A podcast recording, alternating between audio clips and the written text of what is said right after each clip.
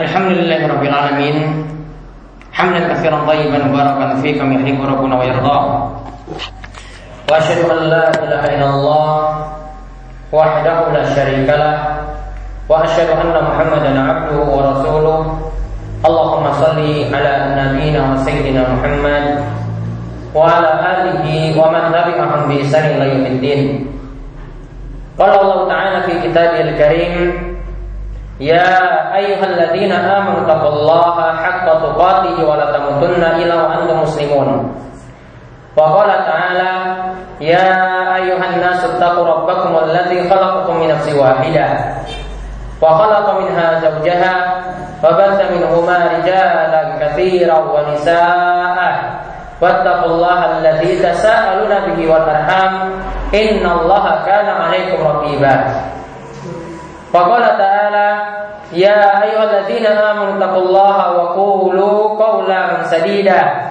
يصلح لكم أعمالكم ويغفر لكم ذنوبكم. ومن يطع الله ورسوله فقد فاز فوزا عظيما. فإن أصدق الحديث كتاب الله وخير الهدى هدى محمد صلى الله عليه وسلم وشر الأمور محدثاتها. wa kulla muhdatsatin bid'ah wa kulla bid'atin dhalalah wa kulla dhalalatin finnar. Masyarul muslimin Jamaah sholat Jumat Yang mungkin selalu dirahmati Dan diberkahi oleh Allah subhanahu wa ta'ala. Kita memuji Allah subhanahu wa ta'ala Dengan pujian yang pantas untuk Allah di mana Allah memiliki nama dan sifat yang sempurna dan kita pantas memuji Allah Subhanahu wa taala atas segala macam nikmat yang Allah Subhanahu wa taala telah anugerahkan kepada kita sekalian sehingga pada kesempatan siang hari ini kita dapat memenuhi panggilan untuk menunaikan sholat Jumat secara berjamaah. Dan mudah-mudahan dengan nikmat yang Allah Subhanahu wa taala berikan ini semakin membuat kita dekat dengan Allah, semakin membuat kita untuk memupuk takwa, semakin membuat kita untuk menambah keimanan kita sehingga kita pun dapat meraih surga Allah Subhanahu wa taala suatu suatu kenikmatan yang kekal abadi nanti di akhirat. Kemudian salawat dan salam semoga tercurahkan kepada junjungan kita Nabi besar yang agung Nabi yang mulia yang menjadi suri tauladan bagi setiap muslim yaitu Nabi besar kita Muhammad sallallahu alaihi wasallam. Yang di mana dengan petunjuk beliau dengan syariat-syariat yang beliau tetapkan dengan berbagai macam ajaran yang mengandung maslahat yang mengandung kebaikan sehingga pada di zaman ini kita pun masih mengenal ajaran yang di atas fitrah, ajaran di atas kebenaran, ajaran yang jauh dari kejahiliaan, ajaran yang terang benderang ajaran tersebut yang disampaikan oleh para ulama mulai dari zaman sahabat, kemudian zaman tabi'in dan juga ulama-ulama besar yang mazhab yang keempat ya sampai kepada di tengah-tengah kita saat ini. Ma'asyiral muslimin rahimani wa rahimakumullah. Para jamaah sekalian yang semoga selalu dirahmati oleh Allah Subhanahu wa taala. Ada suatu hadis yaitu saking Umar bin Khattab radhiyallahu anhu di mana Umar bin Khattab itu pernah mengatakan bahwasanya bainama nahnu inda Rasulillah SAW zata yaumin yaitu suatu saat kami para sahabat yaitu para sahabat Nabi SAW pernah duduk-duduk di samping baginda Nabi Shallallahu Alaihi Wasallam. Istola alina rajulun syadidun bayadi syiyab. Syadidun bayadi syiyab. Dan ketika itu nampak atau datang di tengah-tengah kami ada seorang yang putih, ya berbaju putih, ya kemudian dia ketika itu memakai baju yang amat putih dan syadidun sawad sya'ar dan dia memiliki rambut yang begitu hitam. La yura asar safar, tidak nampak orang tersebut melakukan perjalanan jauh. Jadi seakan-akan adalah orang yang berada di sekitar Madinah. Wala ya'rifu minna ahad namun tidak ada seorang pun dari kami para sahabat yang mengenal siapa gerangan orang tersebut. Hatta jalasa ila Nabi SAW sampai orang itu duduk menghadap baginda Nabi SAW. Kemudian fa'asnada rukbatayhi ila rukbatayhi lalu dia mendekatkan lututnya ke lutut Nabi sallallahu alaihi wasallam. Wa akafaihi ala faqidaihi lalu dia meletakkan kedua telapak tangannya di pahanya. Kemudian ketika itu orang ini mengatakan kepada Nabi SAW, Ya ya Muhammad, akhbirni anil Islam. Wahai Muhammad, sampaikanlah kepadaku mengenai Islam. Kemudian Nabi SAW itu mengatakan, menjawab pertanyaan tentang Islam tadi. Nabi SAW, uh, Nabi SAW itu mengatakan, ini di antara pertanyaan beliau, ya beritahukanlah kepadaku tentang iman terlebih dahulu. Baru setelah itu dia tanyakan tentang Islam. Yang kita bahas adalah tentang Islamnya. Tentang Islam, Nabi SAW itu mengatakan Al-Islamu antasyhada an la ilaha illallah wa anna Muhammad Rasulullah wa wa, wa, wa iqamis shalah wa tuqima shalah wa tutiya zakat wa tasuma ramadhana wa tahujjal baita in istata'ta ilaihi sabila. Kata Nabi SAW yang namanya Islam yaitu engkau bersaksi bahwasanya tidak ada sesembahan yang berhak disembah selain Allah Subhanahu wa taala dan Nabi Muhammad itu adalah hamba dan utusan Allah. Kemudian hendaklah engkau itu mengerjakan sholat Kemudian hendaklah engkau menunaikan zakat. Kemudian hendaklah engkau berpuasa di bulan Ramadan. Lalu engkau menunaikan haji, yaitu ketika engkau itu dalam keadaan mampu untuk menunaikan perjalanan yang jauh. Pelajaran kita adalah mengenai Islam yang disebutkan dalam hadis Umar bin Khattab di sini.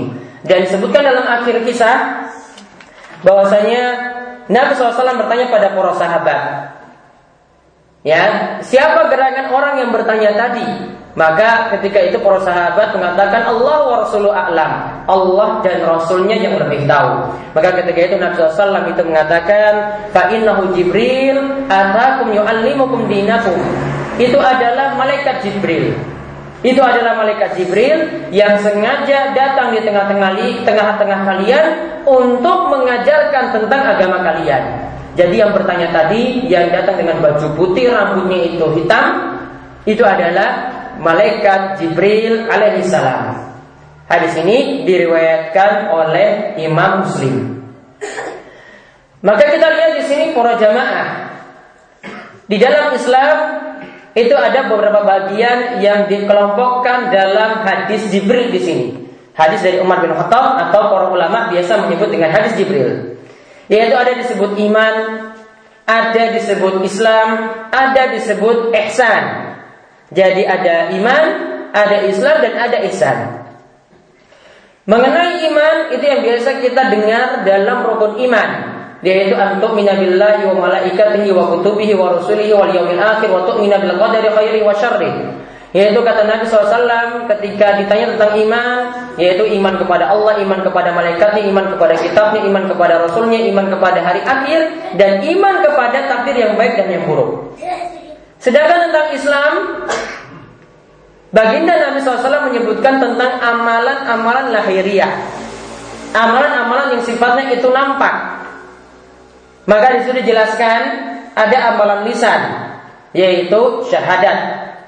Ya yaitu dengan kita mengucapkan la ilaha illallah Muhammad Rasulullah atau asyhadu an la ilaha illallah Muhammad Rasulullah.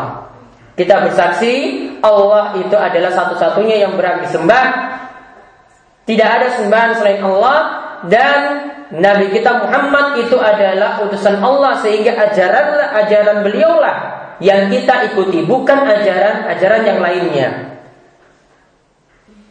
Kemudian ada lagi amalan yang berupa anggota badan. Ya kita mengeluarkan tenaga kita untuk melakukan ibadah tersebut, yaitu ibadah sholat. Begitu juga ibadah puasa. Ini adalah kita mengorbankan anggota badan kita, fisik kita untuk melakukan ibadah tadi.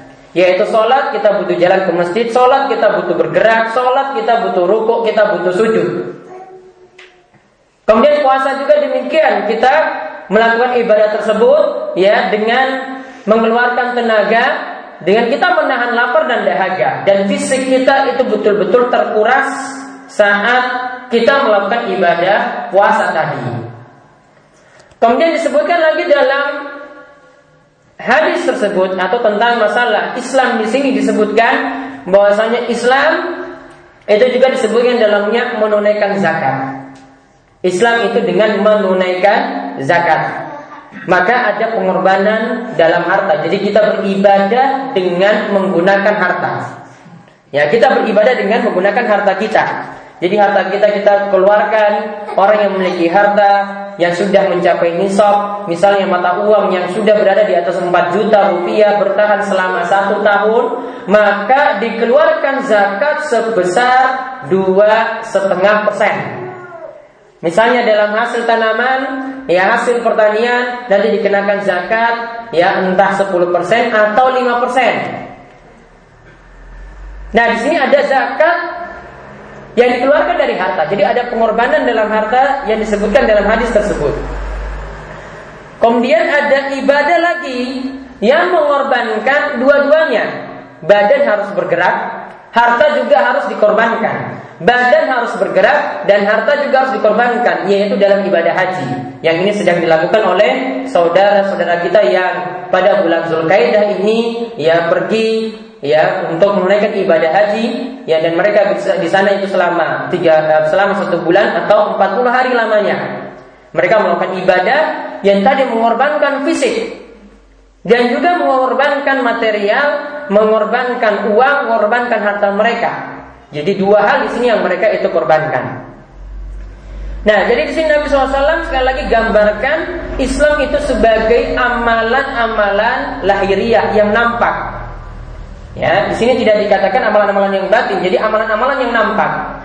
Begitu juga dalam hadis-hadis yang lainnya disebutkan misalnya Islam itu dengan amalan-amalan yang lahiriah di sini Nabi SAW untuk katakan ya al muslimu man salimal muslimuna min lisanihi wa yadihi yang namanya muslim itu adalah apabila muslim yang lainnya itu tidak diganggu dengan lisan maupun tangannya Omongannya itu tidak mengganggu orang lain.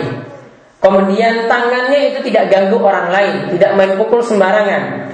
Kemudian dia pun tidak pernah menjelek-jelekan orang lain. Lalu juga dalam berinteraksi dalam kehidupan sehari-hari, ya. Di rumah dia, dia tidak pernah mengganggu saudara-saudaranya, orang tuanya. Begitu juga dia tidak pernah mengganggu tetangga-tetangganya. Begitu juga dengan misalnya dengan kendaraannya ataupun dengan eh, bentuk-bentuk yang lainnya, dia tidak mengganggu sama sekali. Itulah yang disebut seorang muslim yang dalam dirinya disebut seorang muslim yang benar. Al muslimu man salimal muslimuna milisanihi wa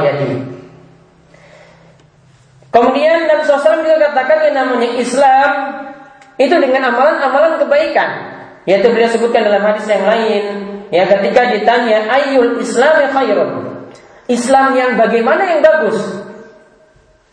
Di sini Nabi SAW tidak gambarkan oh harus ikut aliran ini, harus ikut aliran itu. Namun Nabi SAW mengatakan antud imat ta'am wa taqra'us salam alaman arafta wa malam ta'raf. Engkau disebut Islam itu ketika engkau itu rajin memberikan makan kepada orang-orang yang butuh. Dan engkau disebut Islam juga ketika engkau itu mengucapkan salam kepada orang yang engkau kenal maupun kepada orang yang tidak engkau kenal. Jadi disebutkan amalan-amalan lahiriah dan di sini Islam tidak identik tidak dicap dengan aliran-aliran tertentu. Jadi Islam adalah Islam dengan amalan-amalan yang sifatnya lahiriah seperti itu. Kemudian Islam juga dikatakan Islam ketika seorang itu meninggalkan perbuatan-perbuatan yang haram Termasuk di sini juga adalah meninggalkan perbuatan yang sia-sia. Nabi SAW itu menyebutkan dalam hadis dari Abu Hurairah radhiyallahu anhu, ya di mana hadis tersebut diriwayatkan oleh Imam Tirmizi, Nabi SAW itu mengatakan min husni islamil mar'i tarkuhu malayani. Tanda kebaikan Islam seseorang yaitu ketika dia meninggalkan hal-hal yang tidak manfaat, pekerjaan-pekerjaan yang tidak manfaat yang menghabiskan waktu. Yang di mana ketika dia misalnya melakukan kewajiban, ya, dia benar-benar melakukan kewajiban, tidak melakukan hal yang sia-sia ketika itu. Misalnya ketika menghadiri sholat Jumat seperti ini, diperintahkan untuk diam. Diperintahkan untuk tidak mengganggu orang lain. Diperintahkan untuk tidak jalanan HP. Ini tanda Islamnya itu baik. Ya, dia jadi melakukan hal-hal yang benar-benar manfaat untuk dirinya dan dia meninggalkan hal yang tidak ada manfaatnya. Jadi kalau misalnya ketika Jumatan, ya orang tersebut malah bicara sendiri. Malah kalau dia punya jet-jet atau punya HP yang bagus, dia main HP tersebut saat imam itu berkhutbah. Maka ini tanda dalam orang eh, orang diri orang tersebut tidak ada keislaman yang baik dalam dirinya. Dan disebut baik ketika dia meninggalkan hal yang tidak manfaat apalagi hal-hal yang diharamkan, yang tidak manfaat saja dia tinggalkan, apalagi yang diharamkan.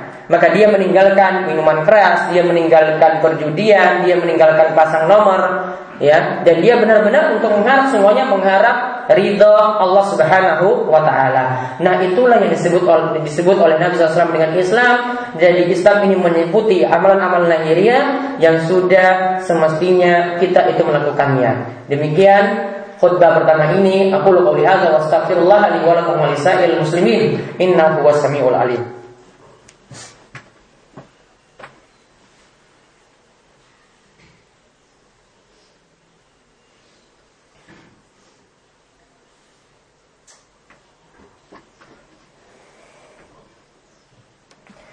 Alhamdulillahi rabbil alamin wassalatu wassalamu ala asyrafil anbiya wal mursalin nabiyina wa sayyidina Muhammadin wa ala alihi wa sahbihi ajma'in. Para jamaah salat Jumat yang mungkin-mungkin selalu dirahmati dan diberkahi Allah Subhanahu wa taala. Ada dalam pepatah Arab yaitu ada seorang penyair yang dia tergila-gila dengan seorang wanita yang namanya Laila. Dia tergila-gila dengan seorang wanita yang namanya Laila. Maka karena saking gilanya Saking tertariknya kepada wanita yang namanya Laila maka setiap bait syairnya dia membuat puisi syair-syair yang dalamnya itu terdapat nama Laila. Dia mengatakan, "Kullun yadda'i waslan bi Laila wa Laila lam tukirru illa bidzaka." Setiap orang itu ngaku-ngaku punya hubungan dengan Laila. Dia mengaku wah saya itu adalah pacarnya Laila. Ngaku-ngaku punya hubungan dengan Laila. Namun Laila itu tidak mengaku punya hubungan dengan siapa pun. Tidak mengaku punya hubungan dengan siapa pun. Ini yang dikenal dengan pepatah Arab yang ada ketika dia membawakan syair, syair dengan membawakan nama Laila. Pelajaran yang bisa kita ambil di sini yang orang, setiap orang yang mengaku Islam. Mungkin di KTP-nya dia tulis Islam. Ketika dia melakukan akad nikah, ijab kabul, dia menyatakan dirinya Islam. Atau dia itu membaca syahadat la ilaha illallah dan dia bisa mengucapkannya. Dia mengucapkan asyhadu alla ilaha illallah wa anna muhammadar rasulullah. Aku bersaksi bahwasanya tidak ada sembahan yang berhak disembah selain Allah dan Muhammad adalah utusan Allah. Maka ucapan ini jangan seperti pengakuan terhadap la tadi. Jadi kalau orang mengaku Islam, mengaku bersyahadat, mengaku mengakui dua kalimat syahadat tadi, jangan cuma sekedar pengakuan saja. Jangan seperti orang yang tadi gila-gila dengan Laila, namun Laila tidak mengaku sama sekali punya hubungan dengan siapa-siapa. Maka pelajaran yang bisa kita ambil kalau kita ngaku Islam Jangan cuma sekedar ngaku. Kalau kita tulis di KTP kita itu kita adalah Islam Jangan cuma sekedar tulisan saja. Kalau kita dalam ijab kabul dalam akad nikah Itu bersyahadat la ilallah Maka jangan cuma sekadar mengucapkannya saja Namun harus ada pembuktian. Maka pembuktian seorang yang dikatakan muslim Pembuktian seorang yang memiliki Islam yang benar Ketika dia tadi melakukan rukun Islam Yaitu dia bersyahadat Kemudian dia lakukan sholat Kemudian dia jalankan ibadah puasa Sebulan penuh di bulan Ramadan Kemudian dia menunaikan zakat Dan kalau punya kemampuan Punya kelebihan finansial Punya kelebihan harta Dia menunaikan haji Itulah orang yang disebut Islam yang benar dan siapa saja yang menjalani rukun Islam ini maka pokok Islam dia sudah jalankan. Karena kalau dia tidak bersyahadat sudah dia tidak dikatakan masuk dalam Islam. Kalau dia sudah bersyahadat konsekuensinya dia harus menjalani rukun-rukun Islam yang lainnya. Dia harus sholat, dia harus puasa, dia harus zakat, dia harus menunaikan haji jika dia itu mampu. Ya, orang yang aku Islam harus menjalankan konsekuensi-konsekuensi seperti tadi. Berarti kalau tidak menjalankan ini tadi cuma pengakuan sebagaimana Laila yang diakui punya hubungan dengan siapa-siapa padahal Laila sendiri tidak mengakuinya. Maka mudah-mudahan Islam kita tidak sekedar pengakuan, mudah-mudahan kita diberi taufik oleh Allah Subhanahu wa taala untuk menjalankan sholat dan ibadah ibadah wajib yang lainnya dan dengan kita menjalankan Islam ini agarnya Allah Subhanahu wa taala memberikan kita taufik dan hidayah juga untuk ya kebaikan-kebaikan yang lainnya kita mendapatkan kebahagiaan di dunia dan juga mendapatkan kebahagiaan di akhirat kelak. Di akhir khutbah ini kita uh, ingatlah bahwasanya di hari Jumat yang penuh berkah Nabi SAW itu menganjurkan kepada kita bersalawat kepada beliau. Siapa yang bersalawat kepada Nabi SAW itu sekali maka beliau akan membalasnya sebanyak 10 kali. Inna Allah wa malaikatahu salluna ala nabi ya ayyuhalladzina amanu sallu alaihi wa sallimu taslima. Allahumma salli ala Muhammad wa ala Muhammad kama sallaita ala Ibrahim wa ala ali Ibrahim innaka Hamidum Majid. Allahumma barik ala Muhammad wa ala ali Muhammad kama barakta ala Ibrahim Ibrahim wa ala ali Ibrahim innaka Hamidum Majid. Marilah kita memanjatkan doa pada Allah. Mungkin-mungkin Allah memperkenankan setiap doa di hari Jumat yang penuh barokah dan di hari Jumat yang Allah janjikan dikabulkan doa di dalamnya. Allahumma fir lil muslimina wal muslimat wal mu'minina wal mu'minat al ahya'i minhum wal Allahumma inna nas'aluka bi anna nashhadu annaka anta Allah la ilaha illa anta al-ahad as-samad allazi lam yalid wa lam yulad wa lam yakul lahu kufuwan ahad. Allahumma qsim lana min khashyatika ma tahulu bihi bainana wa bain ma'siyatik wa min ta'atika ma tuballighuna bihi jannatak wa min al-yaqini ma tuhawwinu bi alaina masa'ib ad-dunya. Allahumma matina bi asma'ina wa absarina wa quwwatina ma ahyaytana waj'alhu waritha minna waj'al sa'rana ala man zalamana wansurna ala man ada taj'al musibatana fi dinina wa la taj'al dunya akbar hamina wa la mablagha ilmina wa la tusallit alaina man la yarhamuna. Rabbana hab lana min azwajina wa dhurriyyatina qurrata a'yun waj'alna lil muttaqina imama. Ya Allah berikanlah ampunan kepada kami. Ya Allah berikanlah ampunan kepada kedua orang tua kami. Ya Allah berikanlah ampunan kepada seluruh kaum muslimin yang hidup maupun yang telah mendahului kami. Ya Allah berikanlah kami taufik kepada kebaikan. Ya Allah berikanlah kami taufik untuk terus bisa menjaga menjaga kewajiban-kewajiban. Ya Allah berikanlah taufik kepada kami supaya bisa menjaga sholat. Ya Allah berikanlah hidayah dan berikanlah petunjuk kepada orang-orang yang belum untuk pergi sholat berjamaah agar mereka diberi petunjuk untuk melaksanakan sholat. Ya Allah berikanlah kesejahteraan kepada negeri kami ini. Ya Allah berikanlah kami kepada kami ini pemimpin yang baik yang dapat memberikan kemaslahatan kepada kaum muslimin. Ya Allah lepaskanlah setiap musibah yang menimpa kami. Ya Allah lepaskanlah kami dari berbagai macam utang yang memberatkan kami. Ya Allah berikanlah kami petunjuk untuk meniti jalanmu jalan siratal mustaqim, jalan yang diberi petunjuk oleh nabimu, oleh para sahabat, oleh para ulama yang telah mereka menempuhnya pula. Ya Allah, berikanlah kami petunjuk supaya semakin dekat denganmu, supaya semakin mencintaimu dan punya rasa takut kepadamu, takut akan siksamu, takut akan azabmu. Dan mudah-mudahan ya Allah berikanlah kami taufik dan kemudian untuk memasuki surgamu. Rabbana atina fid dunya hasanah wa fil akhirati hasanah wa qina adzabannar. Rabbana atina fid dunya hasanah wa fil akhirati hasanah wa qina azabannar rabbana atina fid dunya hasanah wa fil akhirati hasanah wa qina azabannar innallaha ya'muru bil adli wal ihsan wa ita'i dzil qurba wa yanha 'anil fahsya'i wal munkar wal baghi. Ya'idukum la'allakum tadhakkarun wa la dzikrullahi akbar aqimus shalah